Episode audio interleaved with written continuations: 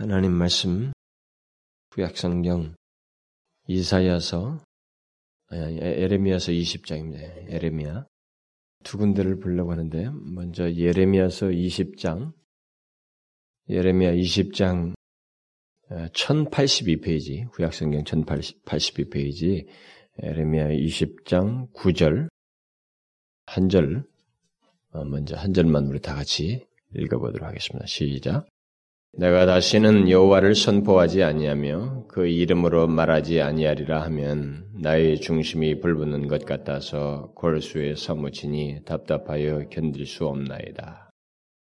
하나, 어, 신약성경 한 군데를 거기를 펴놓으시고 하나만 더 펴, 어, 보도록 합시다. 고린도전서 구 장 신약성경 이백칠십삼 페이지 고린도전서 구 장 십육 절 우리 한 절만 다 같이 읽어보도록 하겠습니다. 시작. 내가 복음을 전할지라도 자랑할 것이 없음은 내가 부득불할 일임이라. 만일 복음을 전하지 아니하면 내게 화가 있을 것이므로다. 네. 네, 오늘은 다음 주에 있을 영혼군의 날과 관련된 말씀을 살피려고 합니다. 다시 말하면 우리가 복음을 전함으로써 영혼 구원의 역사가 있게 된다고 하는 사실을 제가 잠깐 말씀을 드리려고 합니다.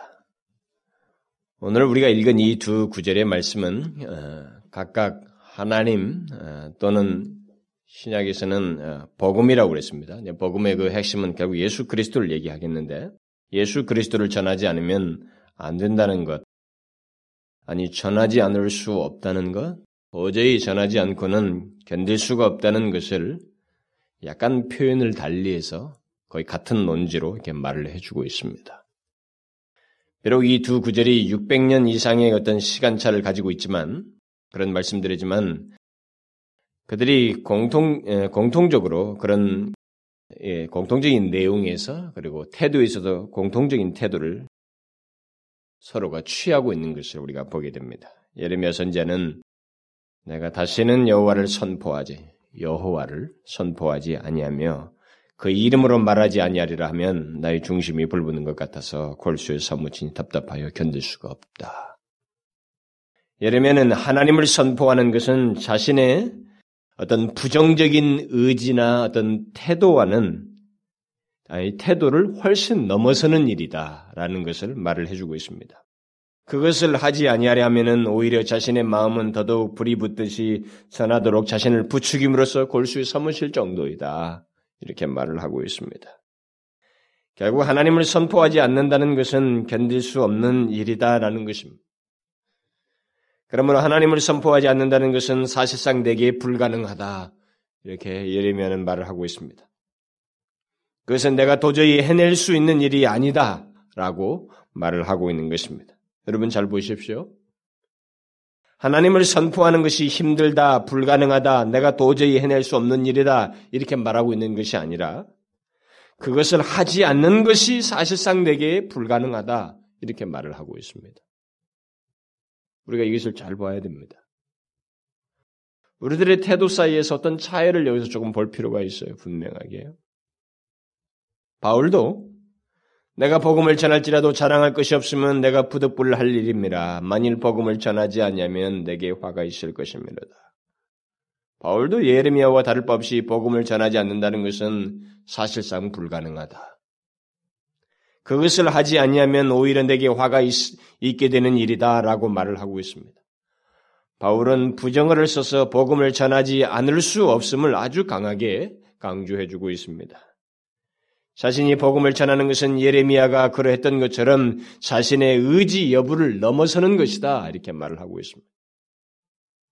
여러분 이것은 그리스도인의 삶에서 하나님의 백성들에게 있어서 어떤 부차적인 어떤 내용을 말하는 게 아닙니다. 이 뗄 수 없는 어떤 한 사실을 얘기하고 있는 것입니다. 제가 항상 이, 이, 어떤 내용을 다루다가 여러분들에게 종종 언급을 하는 것입니다만 사람들은 이런 것들을 이렇게 행위로 자꾸 생각을 합니다. 복음을 전한다. 이게 분리된 행동으로 자꾸 생각합니다. 나와 먼 것처럼 생각한다. 그래서 자기의 어떤 구원과 관련된 것이나 이런 것이 있으면 그때는 조금 정신을 바짝 차리고 관심도를 높여서 듣지만 이런 것들은 부차적이고 선택적이고 뭐 이렇게 자꾸 생각을 한다는 거예요. 그렇지 않다는 것을 지금 여기서 보여주는 것입니다.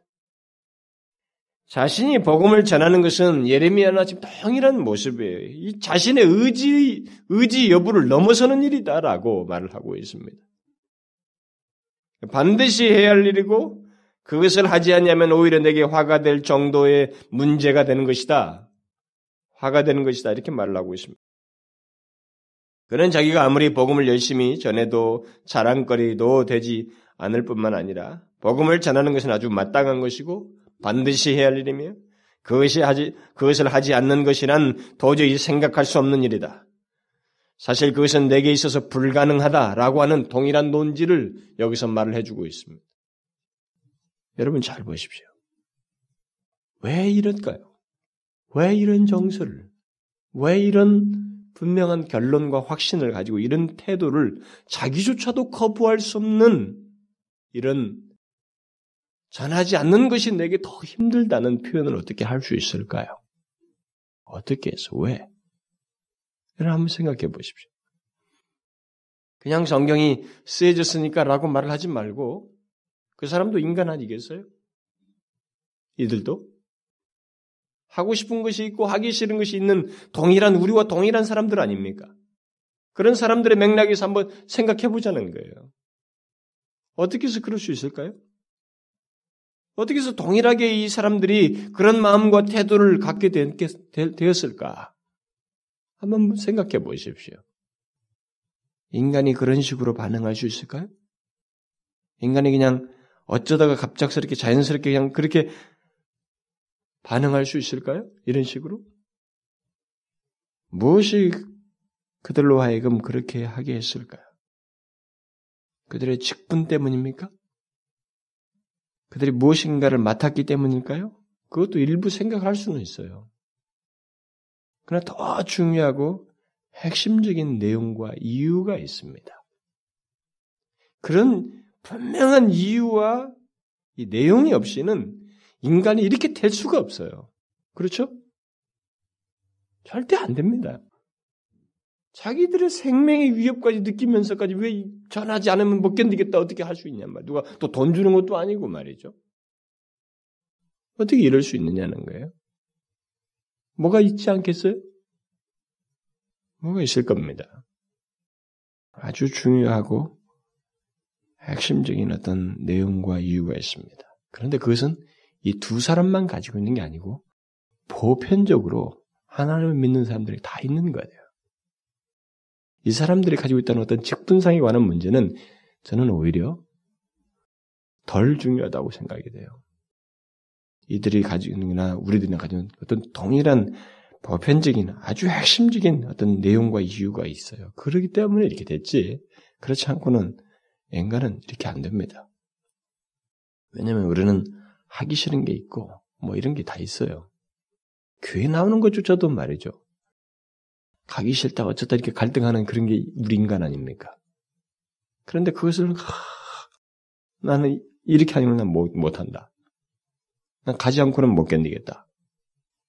그건 어떤 내용과 이유가 그에게 있는 거예요. 있지 않고는 그렇게 할 수가 없는 것입니다. 인간은. 그렇죠? 그게 뭐겠어요?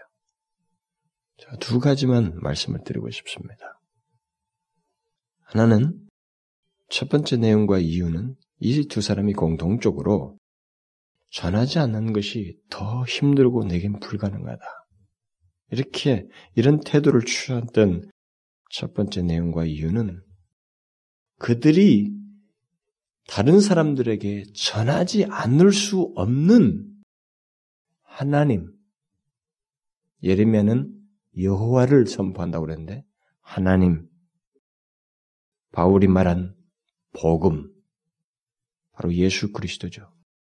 전하지 않을 수 없는 하나님과 복음을 그들이 알고 소유하고 있었기 때문입니다. 분명하게 알고 소유하고 있었기 때문입니다. 예레미야가 내가 다시는 여호와를 선포하지 아니하며 그 이름으로 말하지 아니하리라고 이렇게 하지만 그렇게 할 수 없는 사실이 한 가지 있었습니다. 그게 뭐예요? 여호와 하나님이 누구인지에 대한 선명한 이해와 관계가 있었어요. 그분이 누구이신지를 이 선지자는 사무치게 알고 있었습니다. 사도 바울 같은 경우는 그 복음, 인간에게 생명을 주시는 이 복음, 바로 예수 그리스도에 대한 그가 사무치게 알고 있는 내용이 있었기 때문에 이 예수 그리스도를 말하지 않는 것이 견딜 수 없는 내용이었어요. 뭔가 소유하고 있었습니다. 내용이 있었기 때문에 이렇게 하는 것이지 내용 없이는 이렇게 할 수가 없어요. 할 수가 없는 것입니다. 도저히 불가능하죠. 예레미야가 선포하지 않으려고 하지만 선포하게 되는 그 여호와가 누굽니까? 그 여호와 하나님이 누구예요? 여러분 예레미야서를 쭉 읽어보시면 예레미야서의 여호와 하나님이라는 이 단어가 수십 번, 수백, 백 번도 넘어요. 수도 없이 하나님에 대한 묘사들과 하나님의 인용구들, 하나님의 말을 그대로 대언한 내용들로 가득 차 있습니다. 그 모든 내용들 속에서 여호와는 창조주이시다. 죄악에 빠진 세대와 민족과 한 개인을 심판하시고 저들의 삶을 주관하시는 주관자이시다고 하는 이 모든 세대와 역사의 주인이시라고 하는 것에 대한 메시지를 가지고 있어요. 알고 있습니다. 부인할 수 없는 내용을 알고 있었어요. 이걸 알고 있기 때문에 이것을 감출 수가 없었던 것입니다. 여호와가 누구인지. 반대로 그에게 돌이키는 자를 살리시는 생명의 하나님이라는 것을 이 사람은 알고 있었습니다. 하나님은 생명의 하나님이시다는 거예요. 그래서 그는 그의 선지서에서 하나님의 진노와 심판과 함께 회복과 생명을 주시는 구원을 주시는 하나님을 외치고 있습니다. 그는 하나님께서 인간, 인간의 생각과 마음의 꾀를 다하시고 심장 폐부를 살피시는 분이시라는 것을 언급합니다. 나 여호와는 심장을 살피며 폐부를 시험하고 각각 그 행위와 그 행실대로 보응하리니 예레미야가 하나님의 말을 인용하고 있습니다. 예레미야는 바로 그런 하나님을 알고 있었습니다. 아무리 자기가 하나님을 말하지 않으려고 하지만은 하나님, 그런 하나님을 너무나도 분명하게 알고 있었기 때문에 마음속 깊은 곳에서부터 자기에게 솟아나오는 것입니다. 나올 수밖에 없다. 말하지 않을 수가 없는 내용으로 이 사람에게 간직되었고 나와야만 했던 것입니다. 말하지 않는 것이 더 힘든 내용이었단 말이죠. 하나님은 우리의 마음속 깊은 곳에서부터 우리의 행실을 모두 아시고 그것에 대해서 판단하시는 분이시라는 것을 알았습니다. 그러면서 그는 여호와만이 인생의 소망이요 생명이요 살 길이라고 하는 것을 알았습니다. 그래서 하나님의 말씀을 인용하잖아요. 나 여호와가 이르노라 진흙이 도기장의 손에 있음같이 너희가 내 손에 있느니라. 한 생명의 모든 주권이 하나님께 있다는 것을 선언하는 것입니다. 만일 나의 말한 이 그 민족이 그 악에서 돌이키면 내가 그에게 내리기로 생각하였던 재앙에 대해서 뜻을 돌이키겠고 민족이 살고 죽는 문제가 하나님께 있다고 분명하게 알고 있었습니다. 만일 그들이 나 보기에 악한 것을 행하여 내 목소리를 청종치 않냐면 내가 그에게 유익히 하리라 한 선에 대하여 뜻을 돌이키리라. 예레미야는 하나님이 어떤 분이신지를 아주 분명하게 알고 있었습니다. 다른 모든 사람들이 무엇이라고 말해도 그래서 자기, 자기만큼은 그 하나님을 조금도 달리 말하거나 그 하나님에 대해서 말해야만 하는 그런 현실을 목도하는 현실 속에서, 현실 속에서 말하지 않을 수가 없는 그런 사람이었어요. 그런 내용을 가지고 있었기 때문에. 그래서 경히, 하나님을 경히 말할 수가 없었습니다. 그래서 그는 하나님께만 구원이 있음을 확신하면서 이렇게 기도하였어요. 영화로우신 보좌여, 원시부터 높이 계시며 우리의 성소이시며 이스라엘의 소망이신 여호와여, 무릇 주를 버리는 자는 다 수치를 당할 것이라. 무릇 여호와를 떠나는 자는 흙의 기록이 되오리니 이는 생수의 근원이신 여호와를 버림이니이다. 여호와여 주는 나의 찬송이시오니 나를 고치소서. 그리하시면 내가 낫겠나이다. 나를 구원하소서. 그리하시면 내가 구원을 얻으리이다. 이 기도는 자기가 하나님의 말씀을 많이 외치지만 이 말을 하나도 듣지 않고 배척하는 현실 속에서 이렇게 말을 하는 거예요. 좋다. 모두가 부인한다 할지라도 나는 부인할 수가 없다. 말하지 않을 수 없는 내용이 있다. 그것은 여호와는 원시부터 높이 계시며 우리의 성소이시며 이스라엘의 소망이신 분이시다. 그를 버리는 자는 흙에 기록된다.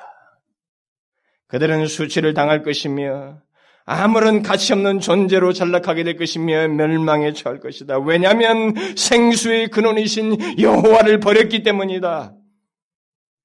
그러나 여호와여 주는 나의 찬송이십니다. 그러니 나를 고치시옵소서. 그러면 나는 나을 것입니다. 주께서 나를 구원하시면 나는 구원을 얻을 것입니다. 예레미야는 그의 선지서에서 하나님이 이 우주와 인간의 역사 속에서 그리고 한 민족이 흥하고 망하는 일에서 그리고 한 개인의 심판과 구원에 있어서 절대적인 분이고 오직 하나님만이 그 일을 하실 수 있다는 것을 분명하게 선언하고 있었어요. 알고 있었어요. 그 하나님을 알고 있었습니다. 천지가 없어져도 부인할 수가 없는 내용이었어요. 자기의 생명이 위협받는 상황에서도 살아계신 하나님 그리고 그의 모든 성품과 그의 능력과 오직 그만이 생명의 근원이시다는 것을 알고 있었기 때문에 바로 그러하신 하나님 앞에서 민족과 기, 개인이 어떻게 될 것인지를 알고 있었기 때문에 도저히 자기가 그것을 말하지 않는다는 것은 견딜 수 없는 것이었습니다. 더 힘든 것이었어요. 패역한 세상, 죄악으로 멍든 영혼들, 멸망을 향해 치닫는 주변의 사람들을 보면서 자신의 말을 믿지도 않고 대적하는 그들에게 여호와를 선포하지 아니하리라고 아무리 의지적으로 힘써 보아도 자기 속에서 불붙듯이 다시 솟아나오는 그 내용이 있었습니다. 바로 하나님이에요. 인생에게 있어서 이 우주와 현실과 역사에 있어서 하나님이 어떤 분이신지를 말하지 않을 수 없는 그 내용을 가지고 있었습니다. 알고 있었어요. 하나님은 생명이시다는 것입니다. 생명의 근원이시다는 거예요. 하나님은 구원이시다는 것입니다. 그에게 돌아오는 자에게는 생명이 주어진다는 거예요. 돌이키지 않는 죄인은 징벌을 하시지만 그에게 돌아오는 죄인에게는 은혜를 베푸신다는 사실입니다. 이것은 감출 수도 없었고 입을 다물고 막을 수도 없는 그런 선지자가 알고 있는 내용이었습니다. 계속적으로 솟아오르는 자기가 눈으로 보는 현실을 목도하면서 보는 것에 따라서 솟아나오는 내용이었다 이 말이에요. 하나님이 필요한 현실들을 보면서 막을 수 없는 내용이 바로 여호와였어요. 하나님이었습니다. 여호와를 전하지 않을 수가 없었어요. 그것은 자신의 부정적인 의지, 하지 않으리라고 하는 이 부정적인 의지를 넘어서는 것이었어요. 왜 그렇게 그가 전하지 않는 것을 못합니까? 왜 전하지 않을 수 없다고 말하느냐는 것입니다.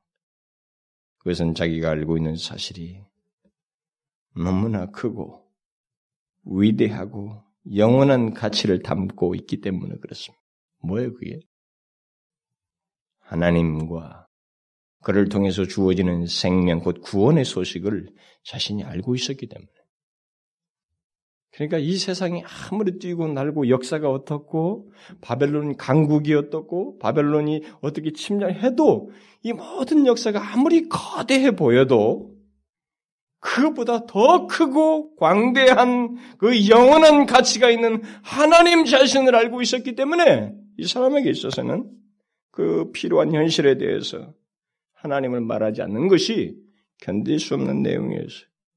이 사람이 소유하고 있고 알고 있는 내용이 이 세상에 자기가 눈으로 목도하고 보는 이 모든 것을 훨씬 능가하는 더 귀하고 능, 영원한 가치가 있는 바로 하나님 자신과 관련된 내용이었습니다. 그런데 여러분 이것은 사실상 본, 그 감출 수가 없는 것입니다. 본질적으로 감출 수가 없는 거예요. 막을 수 없는 내용입니다. 이건 불 붙는 것과 같다고 본문에 기록되어 있는데 불이 붙어서 확산되어서 나가는 것처럼 퍼져나오는 것이지 감추어질, 감출 수 있는 것이 아닙니다. 그러므로 진실로 여호와 하나님을 알고 생명의 주로서 그분을 소유하고 있는 사람은 사실상 그와 같아야 하고 그럴 수밖에 없다는 거예요. 그럴 수밖에 없어요. 그러면 우리들은 어떤가라는 문제들 여기서 곁들여서 생각해야 되겠죠. 우리들은 어떠냐는 거예요. 오늘 예수 믿는 사람들이 그렇습니까? 우리가 모두 알다시피 결코 그런 모습이 오히려 이상한 것처럼 취급되는 것이 흔하지 않은 것이 우리들의 현실입니다. 오히려 그런 식으로 하나님을 말하는 사람은 좀 지나친 사람인 것처럼 여겨지는 것이 우리들의 흔한 모습이에요. 마치 광신자 취급을 하는 것입니다. 근데 여러분 광신자는 뭐 진짜 광신자가 뭔지를 아직 모르고 사람들이 그냥 쓰는 용어입니다만 광신자는 자신들의 생활체계라든가 리듬이나 관계 등을 모두 깨트려버리고 가정도 돌보지 않으면서 오직 자기 일, 그 일에만 자기가 신앙한다고 하는 그 일에만 몰두하는 사람들이나 쓸 수 있는 말이지. 여기 예레미야나 이 바울이 취했던 이런 태도를 보고 광신자라고 말하는 것은 그것은 어디까지나 자기가 생각할 때 느낀 것이 바로 그렇다는 거예요. 사실 기독교는 우리들의 가정이라든가 이런 생활 체계들을 다 무너뜨리면서 질서를 무시하면서 뭘 어떤 신앙적인 생활을 하라 이렇게 말하지 않아요. 그것을 신앙의 한 부분으로 다 생각하기 때문에 그렇게 말하지 않습니다. 기독교는 모든 것의 우선순위를 하나님께 두고도 그 질서 아래서 가정 안에서의 질서 그리고 사회, 직장 생활 이 모든 것에서의 규모 있고 질서 있게 하나님을 섬기는 것을 명하고 있습니다. 그런데 예수 믿는 사람들이 보편적으로 예수 그리스도를 전하기를 이렇게 보편적으로 주저하는 그런 형편 속에서 누군가가 조금 더 열심인 걸 보고 그걸 조금 광신적이다고 자꾸 생각을 해요. 그걸 이게 이상스럽게 보는 시각들을 갖고 있습니다. 그것은 광신자가 아닙니다. 여기 예레미야나 바울 같은 태도는 광신자적인 태도가 아닙니다. 한 가지 사실을 잘 알아야 합니다. 우리가 지금 우리나라나 이런 데서 광신적이라고 할 만한 어떤 사람들의 그 행동이라는 태도가 있어요. 물론 그런 것이 있는데 근데 그들에게는 조작된 것이 있기 때문에 그래요. 다시 말하면 이 예레미야나 바울처럼 전하지 않으면 안 되는 내용을 가지고 있는 게 아니라 어떤 쇠뇌된 사상을 가지고 있기 때문에 이즘처럼 논리라든가 이런 것들을 가지고 있기 때문에 예?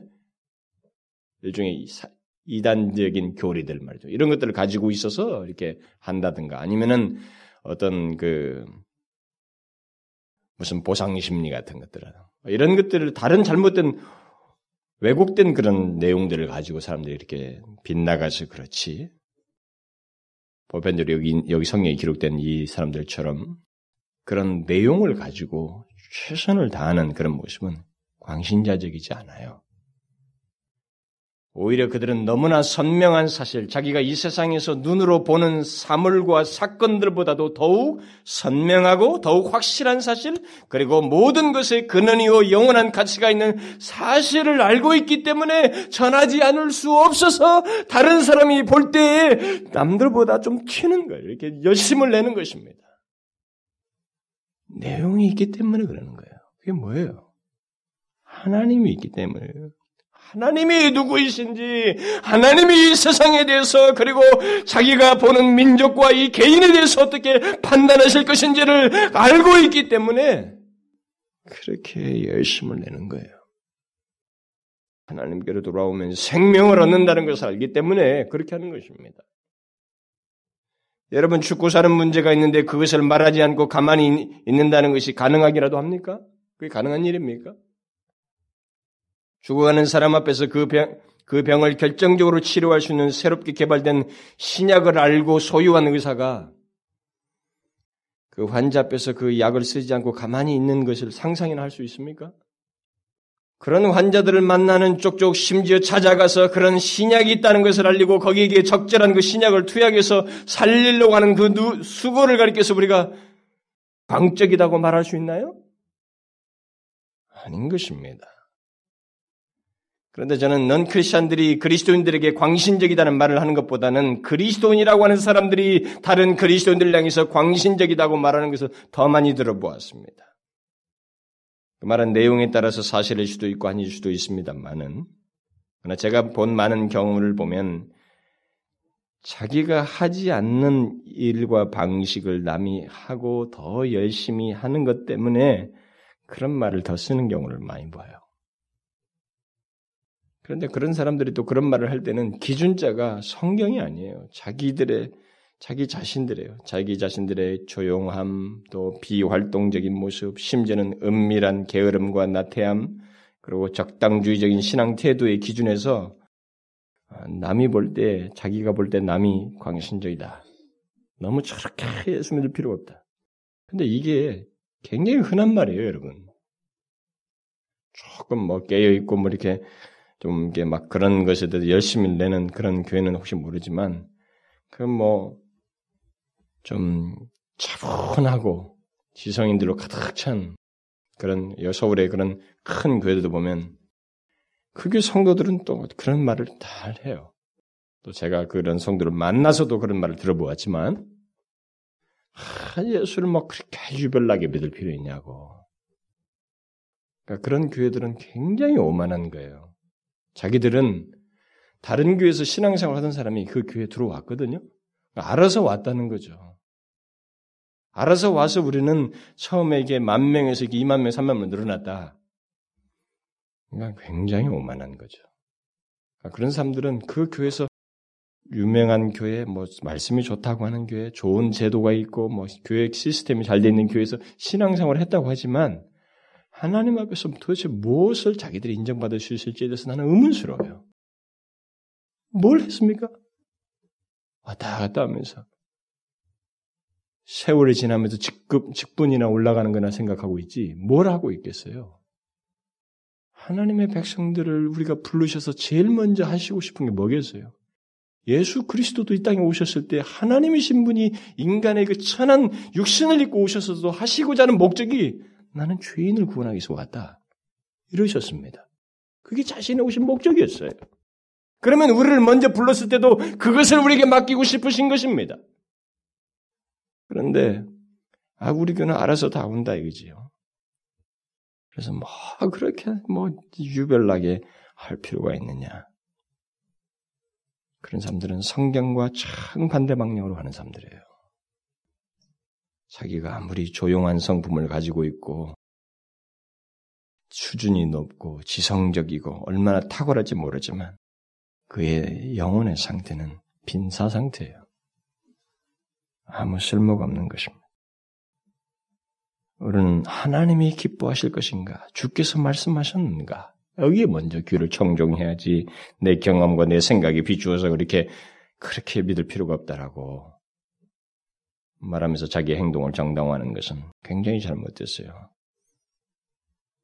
제가 볼 때 그런 사람들은 자신이 지금 무엇을 알고 있는지도 또 무엇을 소유하고 있는지도 모르는 사람이에요. 자신이 분명히 하나님이 누구이신지를 알고 있다면 그분을 통해 구원, 곧 생명을 얻었다면 도저히 그런 식으로 말할 수 없는 것입니다. 제가 아까 의사 비유를 말한 것처럼 실제로 이 환자를 살릴 수 있는 신약을 가지고 있으면 투약을 해야 되는 것입니다. 정상적인 의사라면 해야죠. 그것은 자기가 누구를, 누구를 알고 있는지를, 누구를 믿고 있는지를 알지 못하고 하는 행동입니다. 그래서 바울이 아그리빠와 베스도 앞에서 예수 그리스도를 전하는 것을 보고 예수 그리스도가 누구인지를 진실로 알지 못했던 베스도는 바울아 네가 미쳤도다. 미쳤다고 그랬어요. 네 많은 학문이 너를 미치게 하였도다라고 했습니다. 바울은 학문에 미친 것이 아니었습니다. 단지 그들 앞에서 자신이 알고 있는 생명의 예수를 말하고 싶었던 것입니다. 너가 소유하지 못하고 있는 생명의 예수를 나는 말하고 싶다는 것입니다. 멸망할 베스도, 얼마 후에 그들이 영원히 멸망할 이 배수도 앞에서 생명의 예수를 말하고 싶었던 것입니다. 그것이 저 사람 보기에 미친 것처럼 보였던 것입니다. 바울은 그의 운명이 좌우되는 신문대 앞에서도 그러하였습니다. 바울이 알고 소유한 예수 그리스도를 모르는 사람들에게 그의 행동은 광신적인 것이 아니라 생명을 나누고 싶은 열심이었습니다. 바울이 오늘 본문에서도 말을 했지만 자신이 만난 예수 그리스도, 죄인에게 생명을 주시는, 주시기 위해서 오신 예수 그리스도를 자기가 알고 있으면서 그분을 필요로 하는 자들에게 말하지 않는 것은, 죽어가는 자들에게 치유할 수 있는 약을 숨기는 것은 도저히 할 수 없는 일이다. 그래서 내게 화가 있을 것이다 라고 말을 한 것입니다. 당연히 화가 미치는 거죠. 진실로 생명의 능력을 맛보고 그것을 확신하여서 전하는 증거라면 그것은 마땅히 해야 할 일을 하는 것입니다. 속에서 솟아나오는 사실을 그저 쏟아놓는 것밖에 되지 않는 것입니다. 여러분, 그렇게 예수 그리스도를 말하십니까? 여러분도 속에서 있는 내가 알고 경험한 그 생명을 그냥 쏟아놓는 자원에서 거부할 수 없는 내용으로서 하나님을 말하시느냐는 거예요. 그렇습니까? 그렇게 말하지 않을 수 없는 생명의 예수를 여러분은 알고 소유하고 있습니까? 전도를 하느냐 마느냐를 떠나서 우리 이 질문이 더 적절하겠지요. 당신은 전도를 하십니까? 활동적입니까? 라고 하는 이 질문보다 당신은 그렇게 말하지 않으면 안 되는 그 생명의 예수를 알고 있습니까? 소유하고 있습니까? 그것이 쏟아져 나오고 있습니까? 라고 물어야 마땅하겠죠. 그렇습니까? 어떻습니까? 이 세대는 모든 것이 이벤트성으로 가거든요. 교회도 자꾸 이벤트로 가는 것입니다. 복음을 전도하는 문제도 이벤트로서 자꾸 하려고 해요. 상을 줘가면서 포상을 해가면서 사람을 부추기 올리면서 천명을 하든 만명을 하든 그 사람은 여기서 그렇게 포상할 이유가 안 되는 것입니다. 교회에서 왜 포상을 합니까? 교회는 그 사람을 포상할 이유가 없어요. 그것은 하나님이 하실 거예요. 근데 우리는 이벤트처럼 하고 있는 겁니다. 그건 이벤트가 아니에요. 생명을 소유한 자가 생명 없는 자에게 생명 있는 비결을, 길을 가르쳐 주는 것입니다. 마땅히 해야 할 일을, 부득불할 일을 하는 거예요. 말하지 않을 수 없는 생명의 예수를 알고 소유하고 있지 않다면, 만일 여러분, 그 사람은 전도, 복음을 전하고 예수를 말하는 것, 그것은 정말 듣기 싫은 것입니다. 이것은 무거운, 아주 무게, 무게 있는 어떤 짐을 하나 그 사람에게 얹혀주는 것과 같을 것입니다. 교회 갔는데 나한테 뭘 자꾸 시키는구나. 힘들다. 그렇게는 예수 믿기 싫다. 이런 식으로 나아가게 될 것입니다. 여러분, 여러 가지 이유들을 있겠습니다만, 혹시 자기 자신이 내가 왜 그렇게 예수 그리스도를 말하지 못하는가에 대해서 한번 생각해 보았습니까? 한번 생각해 보았어요? 한번 잘 생각해 보십시오, 여러분. 저는 여러분들에게 뭐 전도를 하자, 뭐 이렇게 말을 하기에 앞서서 제가 이런 문제를 더 중대하게 생각해 보고 싶은 거예요. 그래서 제가 작년에도, 우리 할 때도 영혼에 대해서 자꾸 설교를 한 겁니다. 어? 전도하자는 이 단어를 제가 그렇게 많이 쓰지 않으면서도 영혼에 대해서 설교를 했어요. 그 필요를, 사람들에게 복음을 전할 필요를 말하는 데 있어서 제가 영혼에 대한 얘기를 주로 했다고요. 이제는 생명의 예수가 있는 문제를 가지고 이 문제를 제가 거론하는 것입니다. 내가 예수를 이렇게 자연스럽게 말하지 못하는 이유가 무엇인지에 대해서 한번 생각해 보셨습니까? 한번 생각해 보셨어요? 혹시 자신이 그 생명을 맛보지 못해서, 아니 생명이 있고 없고의 차이를 확신하지 못해서 전하지도 않고 또 전할 의욕도 없는 것은 아닙니까? 보통 사람들이 복음을 전하지 않는 이유로서 몇 가지를 언급을 하는데, 뭐 믿음이 없, 없기 때문이다. 자신의 삶이 너무 세속적이기 때문이다. 또 게으르고 나태하기 때문이다. 너무 자기 일에만 매여 있기 때문이라 라는 등등의 이유들을 댑니다. 그러나 가장 중요한 이유를 우리는 항상 곁들여서 생각을 해야 됩니다. 그것은 생명의 예수를 알고 소유한 것의 가치를 자신이 알고 소유하지 못했기 때문일 수도 있다는 것입니다. 왜냐하면 지금까지 하나님께서 예수를 전하는 이 역사는 단순 명령으로서 하기가 아니라 그 명령을 행하는 자들의 생명 있음과 관련돼 있었어요. 이게 단순히 의무로서 하기에는 인간이 그렇게 생명을 걸어가면서 예수 전하면 죽이는데 예수 전하면 잡아갔는데 그게 되겠어요? 그런 문제를 넘어서는 것이었습니다. 그것은 생명의 예수를 알고 소유한 것의 가치를 자기가 알고 소유했기 때문에 이 모르고 죽어가는 사람 앞에서 말을 해주는 거예요.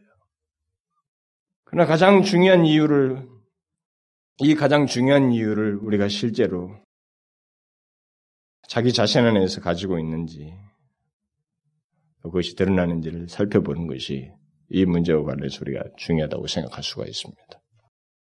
여러분, 생명이 있는 자와 생명이 떠난 자의 차이가 무엇입니까? 그들이 가, 그들의 가장 근본적인 차이가 무엇입니까?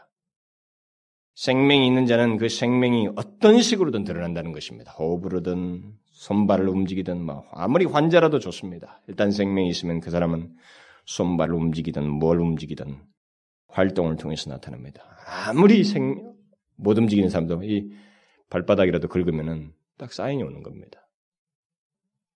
그러나 생명이 없는 자는 아무리 발바닥을 긁고 어딜 해고 고귀한 옷을 입히고 거기에 영양제를 아무리 투약해도 움직이질 않습니다. 전혀 무반응입니다. 안의 기능이든 밖의 기능이든 모든 것이 움직이질 않습니다. 오늘 본문의 예레미야와 이 사도 바울의 말이 사도 바울의 말에서 우리가 바로 그것을 느끼게 되는 거예요. 여러분 가만히 보십시오. 그들의 말에서 느낄 수, 느끼는, 느끼는 게 뭡니까? 이 인상이 뭐예요? 그들이 나는 선지자이고 나는 사도이기 때문에 이렇게 말한다라고 했습니까? 아니에요. 오늘 본문의 표현은 그 이상입니다. 그 표현이 시사하는 두 사람의 마음과 태도의 근원은 개인적인 의지나 인위적인 노력을 훨씬 넘어선 어떤 것을 시사해주고 있습니다. 그게 뭐예요? 억제할 수 없는 생명력이에요. 바로 생명이신 하나님, 생명이신 예수 그리스도를 알고 소유함으로써 드러나게 되는 생명의 기운입니다. 그걸 우리에게 말해주고 있어요. 그러니까 이게 의지를 넘어서는 거예요. 안 된다. 선하지 않으리라고 하면은 안 된다 이겠죠. 말하지 않으려고 아무리 해도 안 된다는 거예요.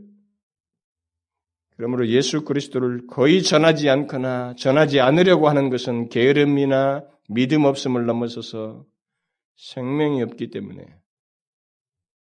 자신부터가 남에게 알려줄 생명의 능력을 알지 못하기 때문에 그것이 얼마나 놀랍고 복되며 영광스러운지를 알지 못하기 때문에 그럴 수 있습니다.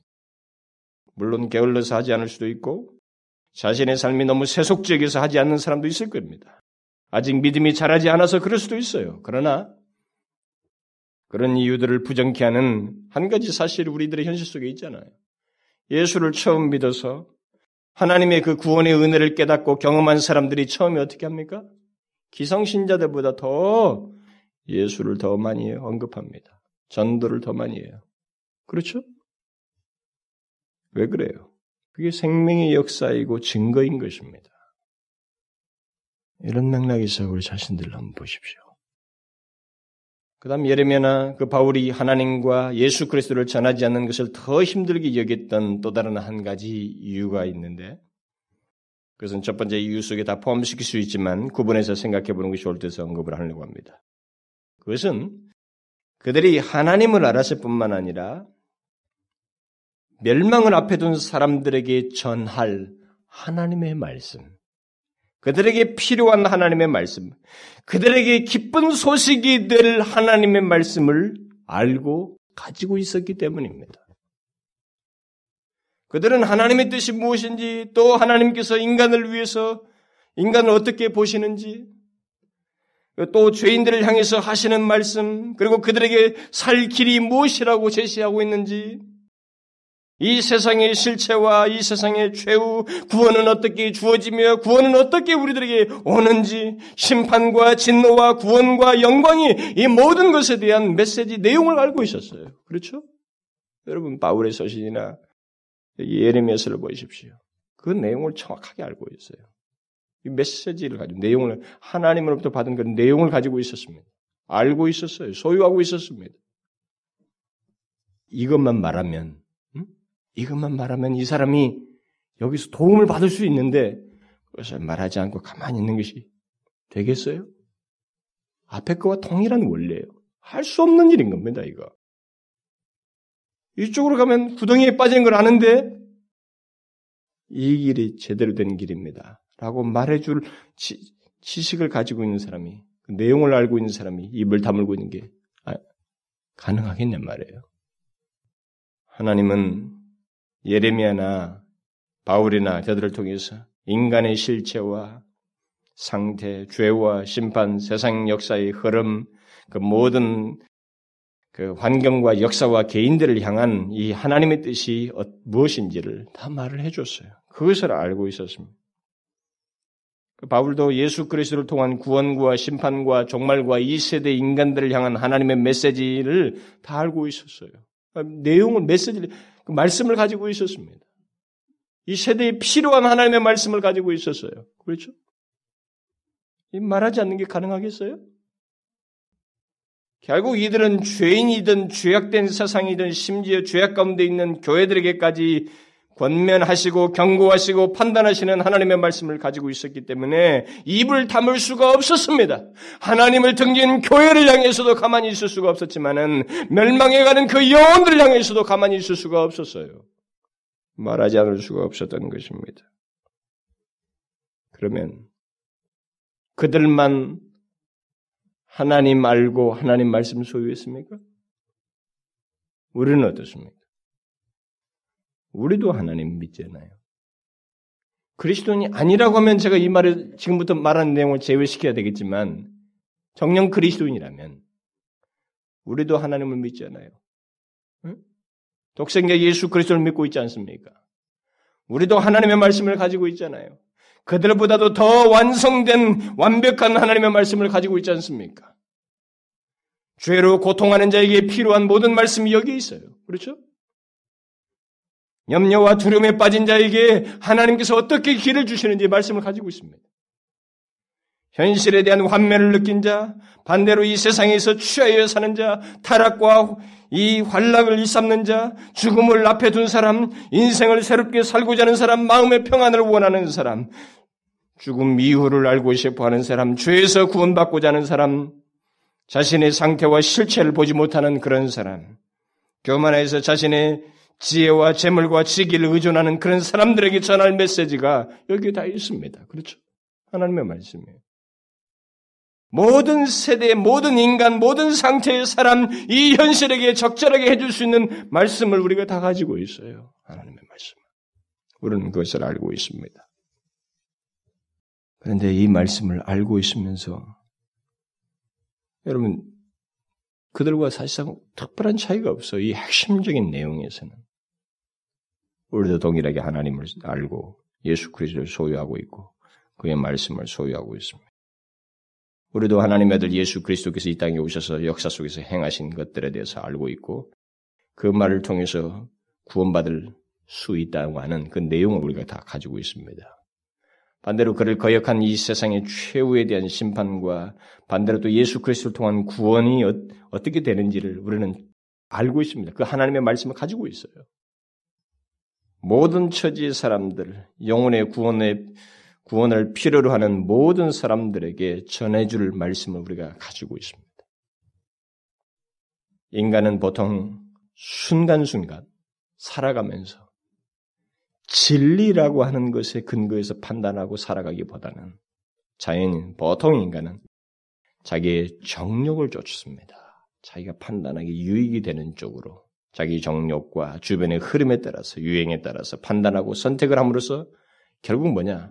자기는 그 순간에 잘 선택한 것 같고 재미있고 부유해지고 뭐 나아진 것 같지만 점점 더 죄악으로 빠져들어가고 멸망으로 치닫는 것입니다. 그게 인간의 현주소예요. 바로 그런 인간에게 성경이 무엇을 말하는지, 어떻게 그들에게 필요한 것이 무엇인지, 그걸 우리에게 다 주셨어요. 우리는 그걸 알고 있습니다. 우리도 과거에 그런 식으로 살았었습니다만 이제 그것이 아니라는 것을 알고 있는 사람이에요. 하나님의 말씀을 통해서 알았다고요. 하나님의 계시를 통해서 우리가 알게 되었어요. 몰랐을 때는 모르겠지만 알고 있는 우리에게 있어서는 이걸 말하지 않는 것이 이 선지자나 사도가 했던 것과 동일한 거예요. 힘든 것입니다. 그게 정상이죠. 부득불할 일이에요. 하지 않으면 화가 있게 될 내용인 것입니다. 우리는 어떤 인생이, 아니 어떤 상태에 있던 그 모든 인생들에게 구원받을 수 있는 길이 있다고 하는 이 하나님의 말씀을 우리는 알고 소유한 사람들입니다. 구체적으로 도울 수 있는 내용까지 알고 있는 사람들이에요. 그런데 우리가 이 말씀을 말하지 않을 수 있을까요? 구체적으로 도울 수 있는 내용까지 가지고 있으면서 말하지 않을 수 있을까요? 예레미야는 그러려 하면 자기 자신의 중심이 불붙는 듯하여서 골수에 사무치게 사무치니 할 수가 없다 이렇게 말했습니다. 바울은 안 하면 내게 화가 될 것이다. 도저히 못할 것 같다 이렇게 말했어요. 어떻습니까 우리는? 우리도 그렇게 생각합니까? 우리도 우리가 얼마나 엄청난 말씀을 알고 소유하고 있는지를 알고 그것을 전혀 모르는 사람들에게 말하지 않는 것은 도저히 할 수 없는 일이다 라고 말할 수 있느냐는 거예요. 그렇게 생각하시느냐는 겁니다. 그렇습니까? 우리는 정신적으로 풍요롭게 하는 교양서를 가지고 있는 것이 아닙니다. 심리적인 치료나 신경 안정을 주는 그런 책을 우리가 소유하고 있는 게 아닙니다. 죄악 가운데서 좌절하고 절망하여 두려워하는 사람들, 죽음 앞에서 해답을 얻지 못하는 인생들에게 생명의 길을 완벽하게 제시한 하나님의 말씀, 더 나아가서는 우리 영혼의 변화와 풍성함과 장래의 영광까지 우리에게 제시하신 하나님의 말씀을 가지고 있습니다. 그런데 이것을 전혀 소유하지 못한 사람에게 말하지 않는 것이 우리가 굉장히 노력하지 않는 한, 억지로 반대하지 않는 한, 이게 쉽겠어요? 우리는 하, 전도라는 걸 한다 안 한다 행동이 볼 게 아니라 하지 않으면 안 되는 이 실체와 내용을 먼저 생각을 해야 된다는 거예요. 응? 내가 도대체 무엇을 소유하고 있고 무엇을 알고 있느냐? 그리스도인일 때, 내가 지금 하나님의 자녀가 되었다고 할 때 내가 소유한 게 무엇이고 내가 지금 가지고 있고 알고 있는 것이 무엇이냐는 거예요. 이 우주를 다 팔아도 바꿀 수 없는 것을 소유하고 있다는 것을 알고 있느냐는 거예요. 온 우주로도 대신할 수 없는 예수 그리스도로 말미암은 생명을 소유했다는 것을 알고 있느냐는 거예요. 그래서 제가 아까 그걸 물어본 거예요. 그걸 소유했다면 말하지 않는 게 가능하겠는가? 그래서 바울이 말했지 않습니까? 너는 말씀을 전파하라. 말씀을 전파하라. 때를 얻든지 못 얻든지 항상 힘쓰라. 우린 이 세상이 소유하지 못한 생명의 말씀, 구원의 말씀을 소유한 사람들입니다. 이것을 전하지 않는 것이 더 힘들어요. 그렇죠? 정상적이라면. 여러분들은 이런 생각할지 모르겠습니다. 오늘날 이 시대는 대부분 교회도 한번 가본 사람도 많고 하나님 말씀이라는 것도 다 가지고 있는 것 같고 하나님 말씀도 다 아는 것 같고 그래서 굉장히 교회도 많이 다닌 것 같고 그래서 그렇게 내가 뭐 생명의 말씀이라고 하는 이 사람이 살게 될 길이라고 하는 이런 말씀을 전해줄 사람이 별로 없어 보입니다. 다 어느 정도는 아는 것 같습니다. 그게 여러분 사단의 장난이에요. 천만의 말씀입니다. 교회를 다녀봤다거나 뭘 했다거나 이건 속지 마세요. 성경을 들어봤거나 읽어봤거나 뭐 영문학 시간에 뭘 배웠다거나 이건 아무 상관없어요. 거듭나지 못한 영혼들은 모두 이 생명의 말씀이 필요한 사람들이에요. 진지하게 그 영혼에게 그 말씀을 해주면 처음에는 뻣뻣하고 어떻게든 방어하겠지만 그것의 피로를 절박하게 느끼는 것입니다. 애 한둘 낳아보면 여자들은 공허해져요. 그런 영혼들에게 이 생명의 예수를 말하게 되면 처음에는 아무리 자기를 잘 치지 않고 자기는 문제가 없는 것처럼 자기는 다른 사람들에게 심지어 자기 형제들에게까지 아, 나는 괜찮아, 우리 행복하게 살아 다 거짓말로 해도 속에 싹 들어가서 이 생명의 말씀을 말해줘 보세요. 한 번만 더 와다오. 속으로 그렇습니다. 한 번만 더 말해주시오. 그런 사람들 굉장히 많습니다. 여러분, 거듭나지 못한 영혼은 다 똑같아요. 성경을 알든 모르든 제로나 똑같습니다. 그냥 우리가 말하면 돼요. 생명의 예수를 말하면 됩니다.